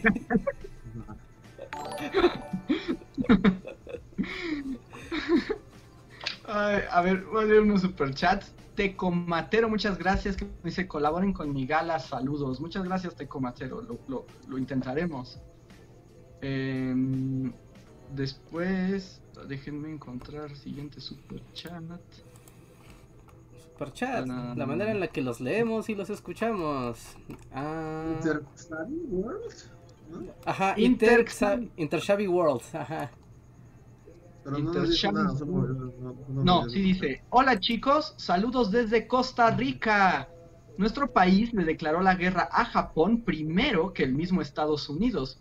Soy profesor de historia y sus videos me son muy útiles para explicar los temas. Muchas gracias, Intexavi. Y además está muy bueno el dato, o sea, Costa Rica entró a la guerra, o sea, antes. Pero Costa Rica no es pura buena onda y parques, ecoparques. O sea, sí, pero acuérdense que también Costa Rica tiene como una tradición diplomática muy particular. Y, o sea, como que también tenía su propio grado de independencia. Entonces, pues, está bueno el dato. No, no lo sabía. Muchas gracias, Intershavi, por, por, el, por la idea. Tenemos otro de MyQGP, GP, GP que él no nos dice nada, pero te agradecemos el super chat. Nos deja un perrito muy feliz. Miriam, Ramos, que nos dice, ¿tuvo suerte Walt Disney en su campaña pro Estados Unidos en Latinoamérica? Dime tú. Sí, ¿no? Seguro que sí. Muchísimo, muchísimo éxito. Sí, sí, sí. el, el éxito de todas esas campañas, o sea, el de la cantidad de dinero que entró a a las producciones cinematográficas y televisivas para América Latina generó un impacto cultural bien profundo. O sea, que tú veas, o sea, seguramente cuando eras más pequeñita, cuando eras niña, o muchos de los que estamos aquí en, la transmisión, seguramente cuando eran niños, seguramente tuvieron libritos o juguetes o cosas educativas de Disney, ¿no? Que seguramente estamos hablando de los años 80, 90. Pues eso de la visión Disney de, de todo, viene desde allá atrás, ¿no? O sea, se, se incrustó en la cultura. Sí, y que, o sea, aparte los estereotipos raciales tampoco eran muy sutiles, ¿no? Entonces, sí. a los japoneses así como, como con dientotes. O sea, como los estereotipos llevados así al máximo. Y, y, y gracias, bueno, y es cosa de Disney. Por ejemplo, en Los Tres Caballeros yo recuerdo o sea que ese es como estereotipo buena onda, pero al final, pues no sé qué tanto funcione. O sea, ¿no te acuerdan que salía Carmen Miranda? Que era como una cantante brasileña. Sí, pues de hecho está en el póster de la película. Sí, no, es como con, lo que venden la película. Ajá, es como... y que justo salía como con este onda frutero en la cabeza. Ajá, pues onda carnaval. Sí, pues onda carnaval brasileño. No es como ya Brasil es de carnaval. O sea, y a la fecha es, es eso hoy. o sea, nada más porque todavía el fútbol no era tan, tan power, ¿no? Pero si no le hubiera puesto. fútbol? ¿En ningún momento el cotorro saca un balón y se pone a dominarlo? Que yo recuerde, no. No hay fútbol en Los Tres Caballeros. Sí falta eso, sí falta ese elemento. Cuando perseguían al Aracuán, ¿no había fútbol en ningún momento? Seguro, Estoy seguro que hay una Estoy casi seguro que en algún momento así domina un balón o algo. O, visita... muy extraño que el brasileña no tuviera un balón de fútbol. ok, sí, está O sea, sí, sí, porque sería como muy raro que, que no. No, porque, porque aparte ven que en la película pues van como viajando, ¿no? A lugares del mundo, ¿no? A México van a Acapulco y a, a, visitar Acapulco y otro lugar, supongo que es la Ciudad de México. Y van a Río y creo que van también a la, a la capital, ¿no? Y es como de, claro, seguro vieron ahí el Maracaná.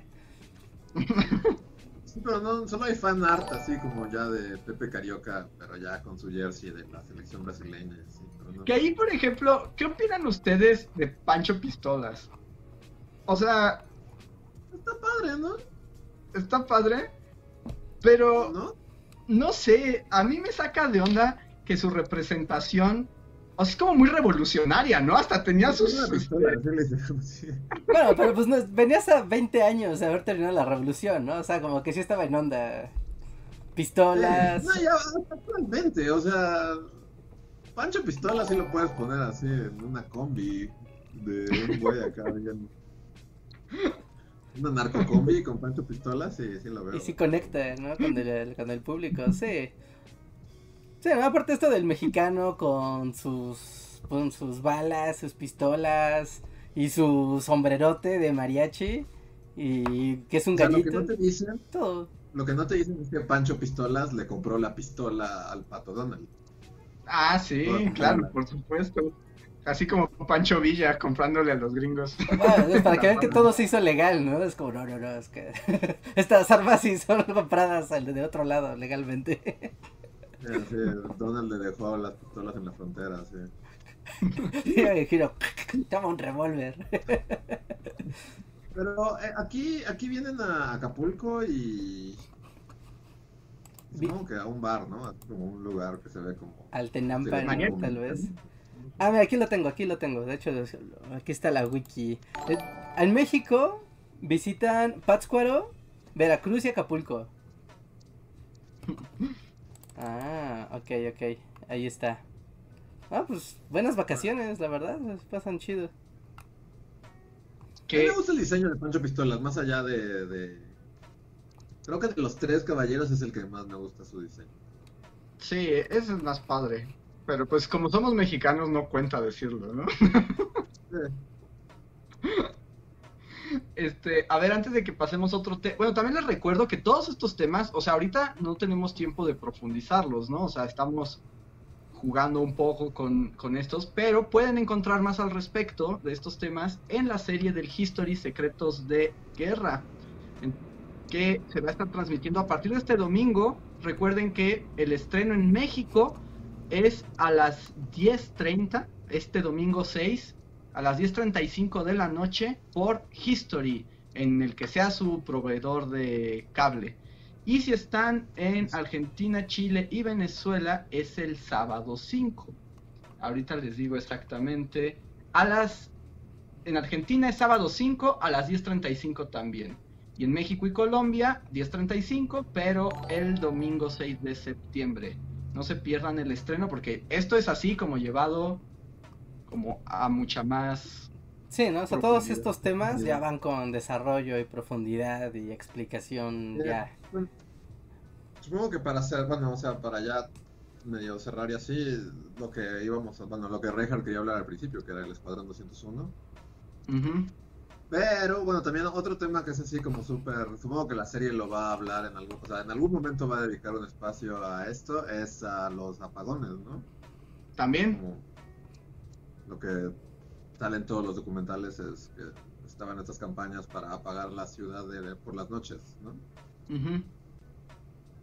Y que también se ven como presión, una especie de presión propagandística al mismo tiempo, ¿no?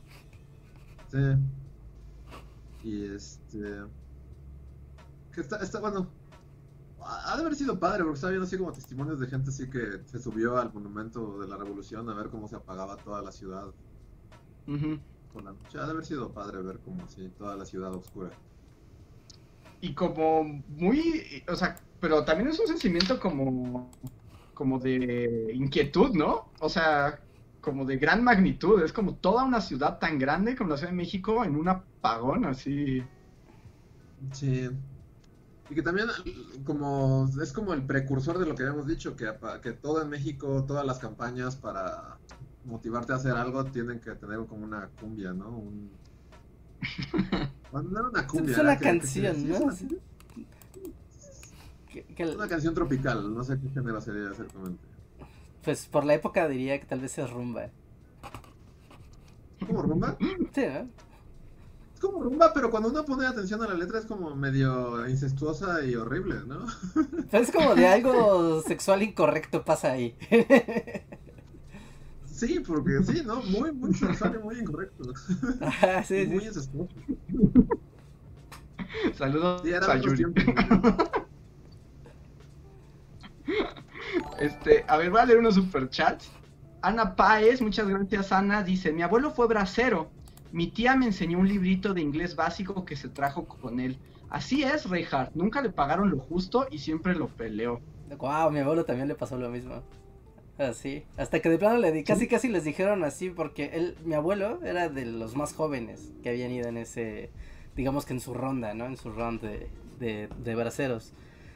Y pues obviamente se fueron muriendo los demás señores, ¿no? Cabe destacar que mi abuelo tiene 98 años. Y, o sea, ya era de los jóvenes, imagínense. Y, y ya, ¿no? O sea, llegó el punto en el que de plano, o sea, porque siempre era como que el gobierno de México contra el gobierno estadounidense como reclamándoles. Y llegó un punto donde el gobierno de, de México como que les dijo a los braceros, ¿saben qué? Aquí hay una cantidad así ínfima de dinero, tómenlo, déjenlo. That's it, ¿no? Y hubo quien dijo, bueno, pues ya, ¿no? Y sigamos con nuestras vidas. Y ahí quedó. Pero ustedes pueden checar, o sea, si ponen en, pongan simplemente la palabra, la palabra braceros, ¿no? En el Google News o en cualquier buscador de noticias. Y van a ver que durante los años 90 era muy común que hubiera manifestaciones aquí en Ciudad de México que venían a la Secretaría de Relaciones Exteriores, montón de gente de todo el país a reclamar sus pagos de del trabajo del programa Braceros de los años, bueno, de esos años, ¿no? De los años 40 y 50. Duró un buen Nunca se los dieron. Nunca se los pagaron, o se los pagaron así mal y aparte fue el gobierno de México el que dijo, bueno, ahí está. Pero, como es México, obviamente también se está ahí la, la historia, no sé, yo no lo he checado de primera mano como para decirlo, pero que hay una historia ahí que dice que el gobierno norteamericano sí pagó el dinero que estaba comprometido al programa. No, pero México se lo Co- Ajá, pero como era el gobierno mexicano el que tenía que hacer los depósitos a, pues, a sus ciudadanos, ahí fue donde se hizo voladizo el dinero. Pero no me consta, ¿no? nunca lo Eso no me sabremos. consta. Sí, nunca lo sabremos, pero también es como, no es como tan difícil de creer que los gringos no hayan pagado. Sí, Sí, por donde lo veas. ¿no? Puedes verlo por los dos lados de la historia, que los dos son horribles, o los gringos no pagaron o el gobierno mexicano se transió la lana. Es como, elige tu veneno. Claro, es, es posible. Miren, tenemos un super chat que también sirve como para dar otra noticia. Que pregunta, Estela Isabel, gracias Estela, dice, ¿qué hay de cierto en que el cine de oro mexicano fue un monopolio de éxito porque justamente Hollywood estaba detenido por la guerra? Pues, Digamos que cierto. No es precisamente correcto porque en realidad Hollywood nunca se detuvo. Yo creo que Hollywood nunca había hecho tantas películas como las que hizo durante la Segunda Guerra Mundial. Pero la Segunda Guerra sí afectó eh, el desarrollo del cine de oro mexicano, justo por esta cuestión de, de la propaganda. Y de una vez lo voy a avisar, parte de esta colaboración de Bully Magnets con History no se acaba en el podcast, amigos. Vamos a tener un video exclusivo y especial que se va a estrenar este domingo por Bully Magnets antes del estreno, o sea, horas antes del estreno de Secretos de Guerra, donde es así como spoiler, spoiler exclusivo para los que nos acompañan aquí ahora en el podcast, hablará algo del cine de oro. Quien me siga en Instagram ahora sabe por qué estaba dibujando a Sara García, Pedro Infante y a Jorge Negrete. Exacto. Entonces, si quieren enterarse del chisme de la Segunda Guerra Mundial, Latinoamérica y Pedrito Infante, pasen a Bully Magnets el domingo en la mañana y de ahí en la noche váyanse a ver Secretos de Guerra a las 10.35 de la noche. Estén atentos y ahí tendrán toda la información. Muchas gracias, Estela. Sí, sí, sí, sí, sí, sí, sí, va- vayan a ver todo eso porque es una historia bastante emocionante que tal vez muchos ya lo saben, pero los que hayan pensado cómo fue el cine de oro, les va a volar la cabeza ver como todo lo que hay detrás de la industria cinematográfica nacional de la época. Les va a encantar. o sea, como de la época, pero que también en, México, o sea, marcó los, las décadas por venir, ¿no? Así. Porque como que un poco la historia del cine mexicano es como aferrarse a ese momento y ir poco a poco perdiéndolo todo. Hasta, luego que hasta no quedó nada. Sí. Sí, que también hay uno se resuelven muchas preguntas, particularmente de, de, los recursos económicos, ¿no? De cómo se hacían cantidades absurdas de películas, con producciones, actores, toda esta gala, ¿no? O cómo, cómo, cómo pasaba. Bueno, pues ahí se va a resolver, así que no se vayan a perder el video previo, ¿no? De Bully Magnets este domingo. Y de hecho, y aparte, o sea, por otro lado, no Latinoamérica, pero en Netflix hay un documental también de las películas en tiempos de, la, de Hollywood en la Segunda Guerra Mundial. ¿Cómo se llama? The Five algo, sale hasta Guillermo del Toro y así. ¿Ah, sí? Pero eso es de las producciones de Hollywood. Sí, eso son las producciones de Hollywood durante la guerra, la Segunda Guerra Mundial. Ahorita les digo cómo se llama. Pero mientras leo... también argentinas pro-nazis? Sí, ¿no? Porque también, o sea, el, como que el cine argentino también está teniendo como su momento de oro nazi, ¿no? De hecho, eh, tienen algo que les conocen como las tangadas, que es como el cine de oro argentino. Que imagínense el cine de oro mexicano, nada más que en vez de haber rancheros cantando con mariachis, son como... Sí, o sea, este, como un montón de argentinos tocando y bailando tango. Sí, no, pues lo regional. O sea, es que evocan a la, o sea, la construcción cinematográfica evoca pues al, mucho al nacionalismo, a los valores regionales, a las tradiciones, ¿no? A los tipos de expresión locales. Y ahí es donde van como, ahora sí que bajo, bajo el tango, ahí va el mensaje político, ¿no? O bajo el mariachi, ahí va el mensaje político como sutil. Y aquí como dato curioso ya para el ñoño clavado de, del cine de oro mexicano, o sea, la actriz que tal vez recuerden, Libertad Lamarque. Ajá. Ella era argentina y era la estrella del cine de oro argentino y fue una gran estrella del cine de oro mexicano. O sea, estuvo en los dos cines. Era una estrella de verdad, ¿no? Era pronazi, como nuestra ¿Eh? doctor. Eh, ella era pronazi durante la guerra y luego vino acá de refugiada. E, eso no lo sé, eso sí no lo sé. Solo sé que fue estrella en los dos cines de oro, en el argentino y en el mexicano. Sí, sí, sí. Y miren, tengo un chat de Fabián Melo, que es de Colombia. dice, saludos desde Colombia. Un dato.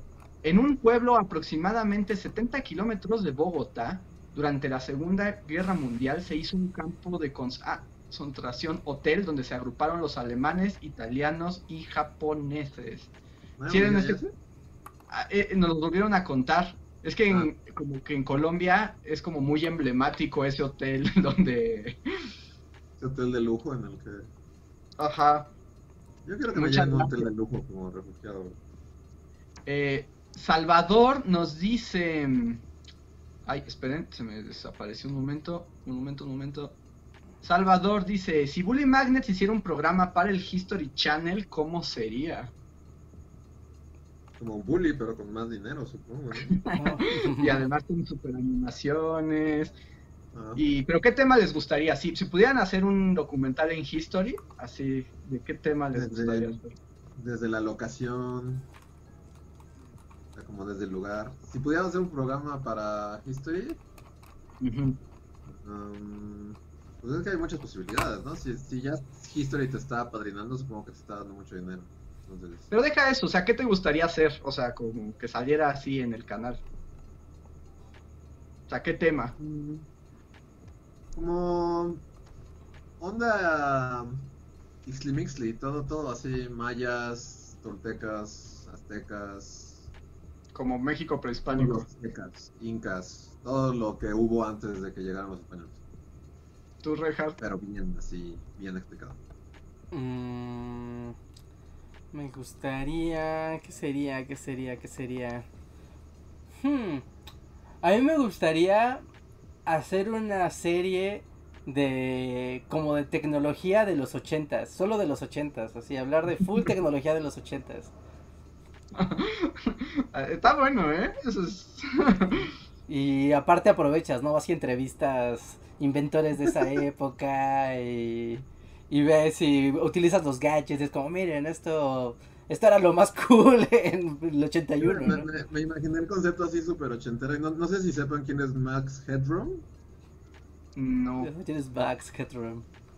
Max Headroom es como, es un, como un, un personaje de los super ochentas, que era como un vato, pero como con una, es como con mucho maquillaje, entonces parecía como un robot. Pueden googlear. Max, Max Headroom o igual en el chat lo conocen, pero me imaginé un, un Reinhardt Max Headroom. Conduciéndolo así como... Hola, bienvenidos. ¿Sabes también como que es importante de los ochentas? El de este peinado, ves que, es que no sé cómo se le diga en español. Lock of Seagulls, que es como un pico. Ah, que es así como que te dejas atrás el pelo, ¿no? Como largo. Te quitas de aquí Ah, este... y, y como... Es este... mul- Mullet, ¿no? El mullet, ajá, obviamente tiene que haber. Porque es el peinado cool de, de los chicos cool de la Yo época. a, a Reinhardt Max Headroom. Ya había Mac Headroom. Sí, ya me lo A imaginé. ver, déjame ver a Max Headroom. ¿Tú Este- qué harías, Andrés? Yo, la verdad es que si pudiera hacer algo con el History, o sea, de nuestra experiencia cuando hicimos el Imperio Americano, me quedé con muchas ganas de tratar como el de los virreinatos, ¿no? O sea, como, Ya vi quién es. ex- como que el mundo virreinal un Reinhardt. plástico. Pero- ¿Reinatos? ¿O México Yo votaría por virreinatos, no inventes, es que me encanta el, el tema. Ah, ya estamos llegando al final del podcast, entonces déjenme, eh, Felipe Reboredo nos da otro super chat, muchas gracias. Y nos pregunta, entonces Estados Unidos quería que te enfrentaras a los alemanes y tenían pelotones con minorías étnicas como carne de cañón. Así es. Pero, Básicamente. pues, ha sido la historia de Estados Unidos, ¿no? Así siempre. Ujú. O sea, hicieron lo mismo en Vietnam, o sea, siempre. Es como en todas las guerras, los, las minorías son la carne de cañón. Así es. Eh, Mike González nos deja otro super chat y nos dice felicidades por la colaboración. Muchas gracias Mike. Estamos muy contentos de poder hacer este podcast especial. Gracias. Eh, Ricardo Saúl nos dice en un, en un libro llamado La Segunda Guerra Mundial para escépticos, el autor español comentaba de un fotomontaje donde Franco era más alto que Hitler. Me gustó el libro, aunque luego lo sentí que medio añoraba el franquismo. Cuando te das cuenta ya tenías así un, un cuadro de Franco en tu cuarto. Qué no, bueno. no- no hay teorías conspiranoicas de fake potrero? Así como que todo lo de lo- los buques haya sido falso o algo así. ¿No existe ese submundo de las teorías conspiranoicas? o sea, del hundimiento de los buques. Sí, ¿no? Que era... un, un autoatentado o algo así. Sí, hay una historia que dice que eso fuera fake y que era nada más, eh, o sea, que nada más fue una pantalla, ¿no? Pero que no había ni gente en los buques. Nada más fue como de, mira, ahí está la foto y listo, entramos a la guerra. De hecho, o sea, no, no, o sea, la historia oficial es que todos acabaron hasta- a- por salir, ¿no? O sea, creo que solo se murió un güey. en- En el ataque. Ajá. Y de hecho, si ven imágenes de, o sea, porque pues se infló esto de manera así excesiva y, por ejemplo, al, al vato que se murió es, es un ataúd así en medio de un mar de, de gente. Le hicieron como la ceremonia más grande a ese vato, Ajá. solo como para enardecer las, el espíritu bélico aquí, ¿no?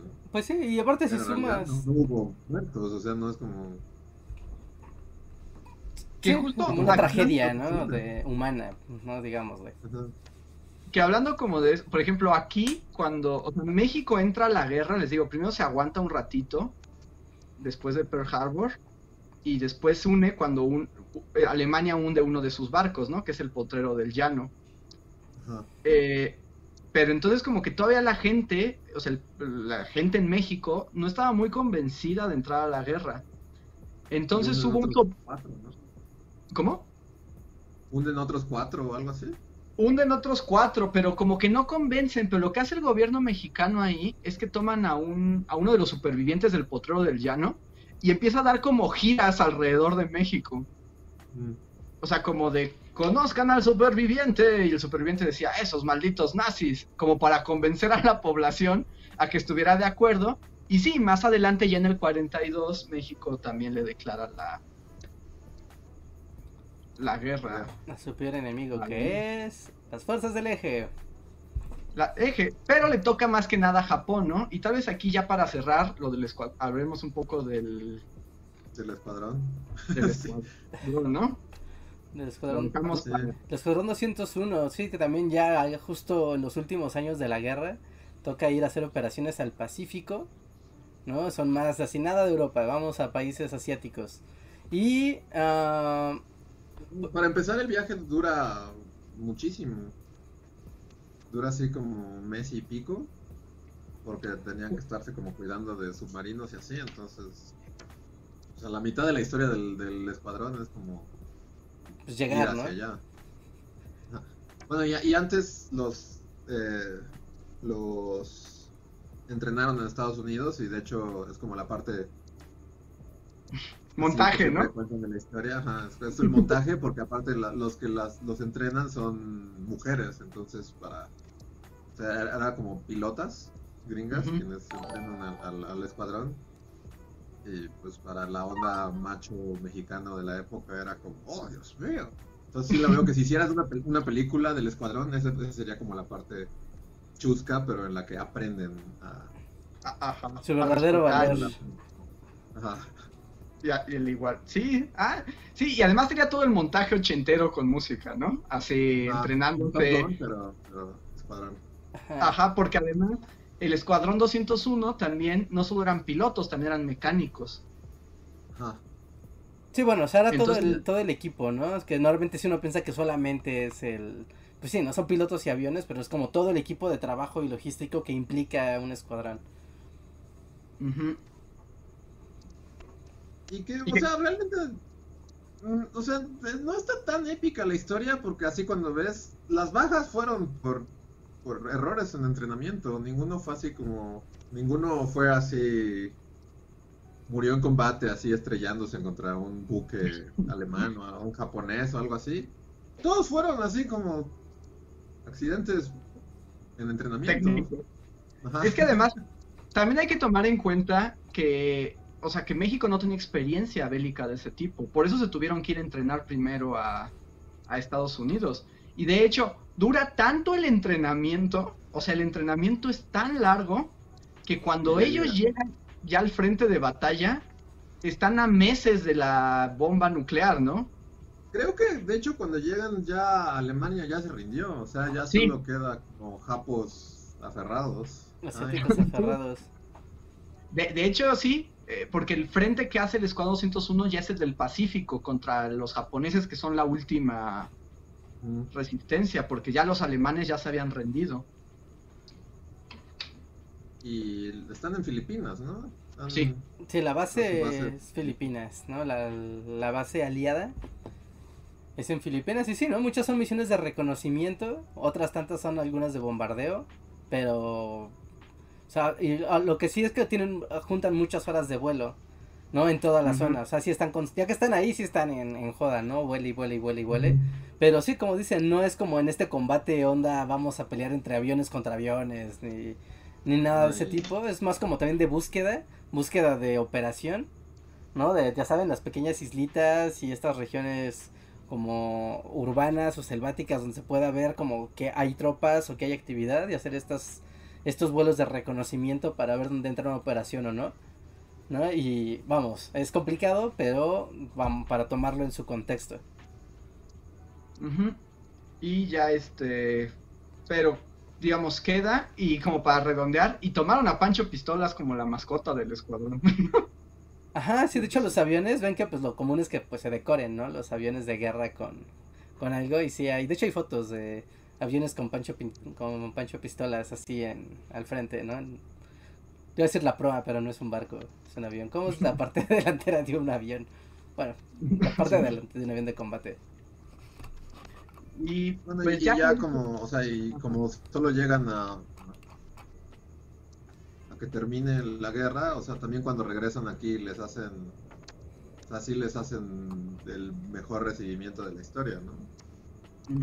O sea, les hacen un mega desfile al escuadrón que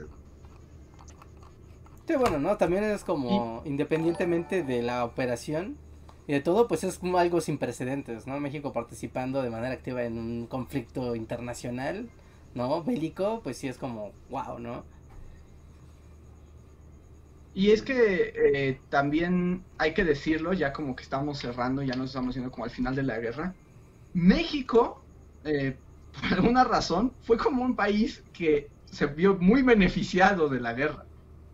O sea, como que todos sus todo. tratos económicos con Estados Unidos, su posición política y diplomática, le va a dar como todo al final de la guerra para lo que se llama el milagro mexicano, ¿no? Que es este momento donde parecía que el país iba a despegar, pero no. pero, pero no, pero todo el, o sea, pero se benefició muchísimo porque invirtió muy poco, pero con esta alianza con los estadounidenses, pues le fue muy bien, ¿no? Al momento de, repartir.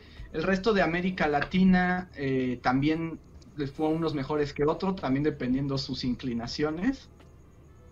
Y como para hablar nada más de un, un dato curioso que me encontré, que Guatemala tuvo un gran problema durante la guerra, porque resulta que Guatemala y Alemania tenían relaciones muy fuertes y muy cercanas desde el siglo XIX. O sea, de hecho, la primera embajada que se abrió en Guatemala fue la embajada alemana. Y tenían una gran colonia. Ajá, de hecho había Eh, colonias alemanas gigantescas, era muy común que hubiera alemanes en Guatemala, ¿no? En ¿Por el- alguna razón en específico? ¿Cuál es la razón histórica de...? Porque muchas compañías alemanas eh, como que entraron a Guatemala de empresas este, café, de café. Y entonces formaron grandes colonias. De hecho, vi, encontré así como un dato que eh, muchos alemanes, o sea, cuando empieza la guerra, pues como que Guatemala tiene que expulsar a los alemanes que viven ahí y muchos se van a pelear al frente, pero cuando los agarran, ya al final de la guerra, en particular cuando los rusos eh, toman prisioneros a alemanes, muchos alemanes que podían este, alegaban que eran guatemaltecos para que los regresaran a América. Buen truco, buen truco. Bien jugado ahí. Sí. Bueno, también esto del, eh, del exilio de población de... ¿Es Perú? Donde Japón y Pinochet... Pero, pero, no, no. No, no, Pinochet no, y Fujimori. este Fujimori. Perú, ¿no? Sí. Ujú. Sí, justamente, ¿no? También ahí hubo todo un asunto de, de migración entre América y, y Japón por esta relación que había, ¿no? Entre estos dos países. Y que a la fecha, de hecho, se mantiene, ¿no? Ustedes si son, bueno, los que son peruanos seguro lo saben, pero los que no lo sepan, ¿no? Para entrar al país, para entrar a Japón, los peruanos tienen muchísima ventaja para ir e incluso ser residentes de ese país por la relación histórica y de sangre que tienen las dos naciones. Así es. sí. Y voy a leer los últimos superchats antes de la conclusión. Esteban Alarcón, también en Colombia, gracias, nos dice, en Colombia hay una leyenda popular que dice que Hitler huyó para acá y vivió un tiempo. Hasta History hizo un programa al respecto. No sé cuántos otros países latinos tengan historias similares. Todos, ¿no? Todos, todos, todos tienen como su Hitler, su historia de Hitler estuvo aquí. En particular Alemania, digo, este, Argentina, Uruguay y Colombia, ¿no? Son como los que... Brasil, ¿no? Es que ellos tuvieron a Mengele y clones de... Ellos tuvieron a bebé Hitler. Ajá, ya tenían mucho. sí, el Hitler Amazonas. Yo creo que, creo que no he visto esa película de los niños de Brasil porque en mi mente es mejor así. No Es mejor en tu mente. No la veas. Sí. Es mejor en tu mente. Sí. Eh, Carlos Alberto López nos dice, ¿para cuándo un cosplay de Conspiranoid en directo? Estaría bueno. Estaría bueno, pero hay mucha producción, ¿no? Tienes que poner todo en negro. Y Ernest Rullard Esquivel nos manda un super chat y nos dice, les recomiendo muchísimo el libro de Cielito Lindo de David Martín del Campo. Describe perfecto el entrenamiento, selección y sentir de los pilotos mexicanos y su estancia en Luzón. Ah, está bueno. Muchas gracias, Ernesto. Del escuadrón, sí, sí, sí. Mm. Y con eso llegamos al final de los superchats. Y pues llegamos al final de esta historia, amigos. Latinoamérica y la Segunda Guerra Mundial. Después quedaría todo muy revuelto para la Guerra Fría. Y se haría como otra. otro mundo ahí. Y pues ahorita quisimos pues un poco emocionarlos, ¿no? Porque para que vean que hay un montón de historias de que América Latina sí tuvo injerencia en la Segunda Guerra Mundial, ¿no? O sea, fuimos parte de esa historia y eh, pues esto que les contamos fue solamente así como una invitación para que vayan a ver más a fondo en el nuevo documental, serie documental de History, Secretos de Guerra, que se estrena este domingo 6 de septiembre a las 10.35 en México y en Colombia. Entonces, eh, los invitamos a que no se pierdan el estreno. Vamos a tener nosotros un video también el día del estreno para que no se les olvide después ir a History y estén pendientes. Y pues eh, les ponemos, queremos mostrarles para quienes acaban de llegar el teaser de Secretos de Guerra para que se animen y no se la pierdan el domingo. Vamos a verlo y volvemos ya para la despedida, amigos. Yay.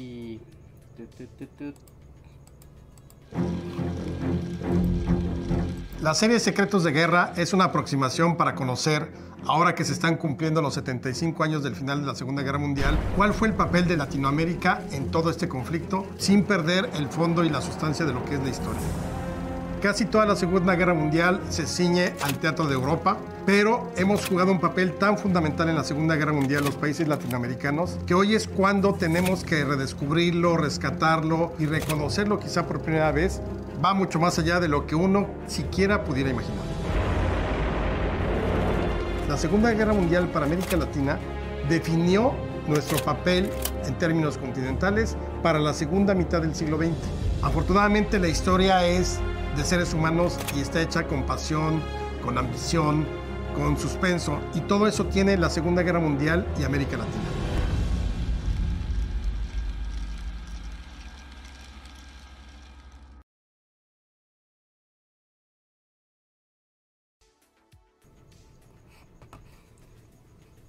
Pues ahí está, amigos. Ojalá se les antoje. No se pierdan la serie. Nosotros estamos ahorita justo con este, este, con esta alianza con History.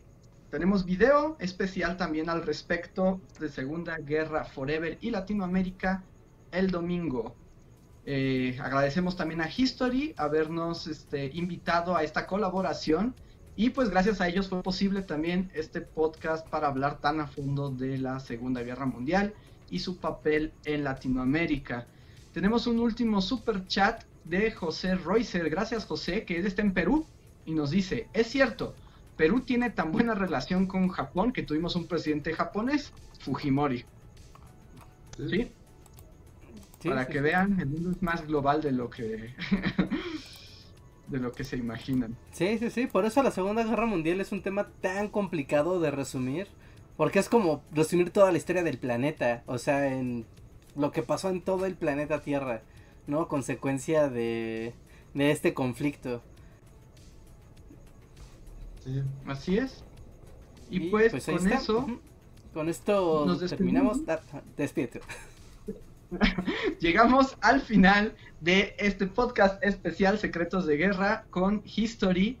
Y eh, espero que se hayan divertido. Espero, veo que hay gente de todos los países de Latinoamérica. Eso está bien padre. Que formamos una gran comunidad que nos encanta la historia. Les agradecemos por haber estado.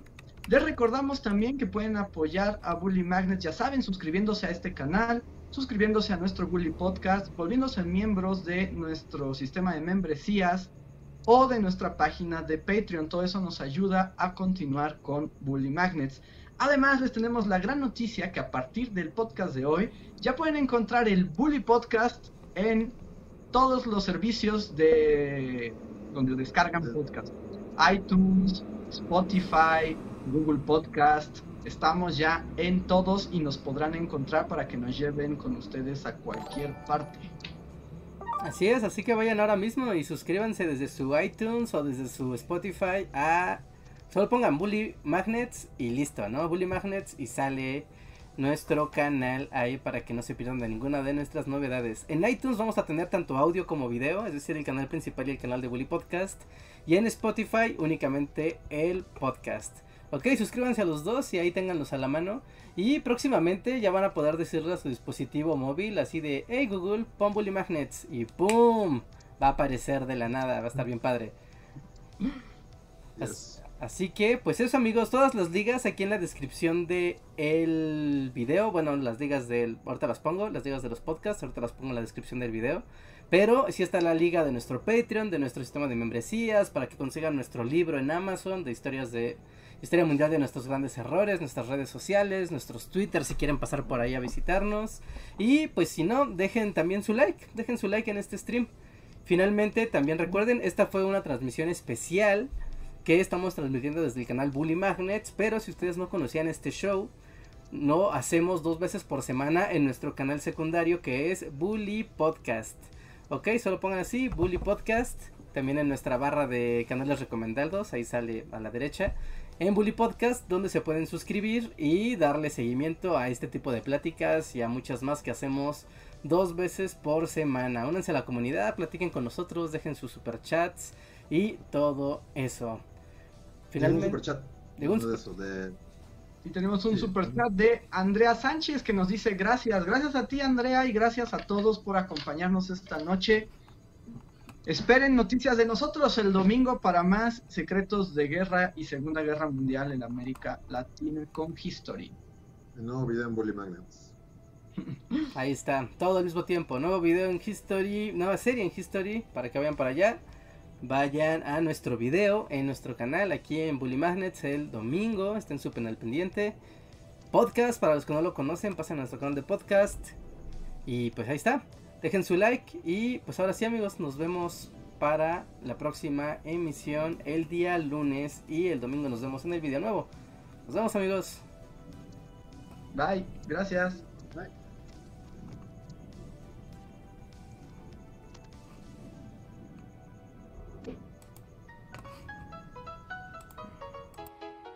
Síguenos en Facebook, Twitter y YouTube con el usuario Bully Magnets. También suscríbete a nuestro podcast en iTunes y en la app de Mixler para tener lo más nuevo de nuestros contenidos siempre a la mano.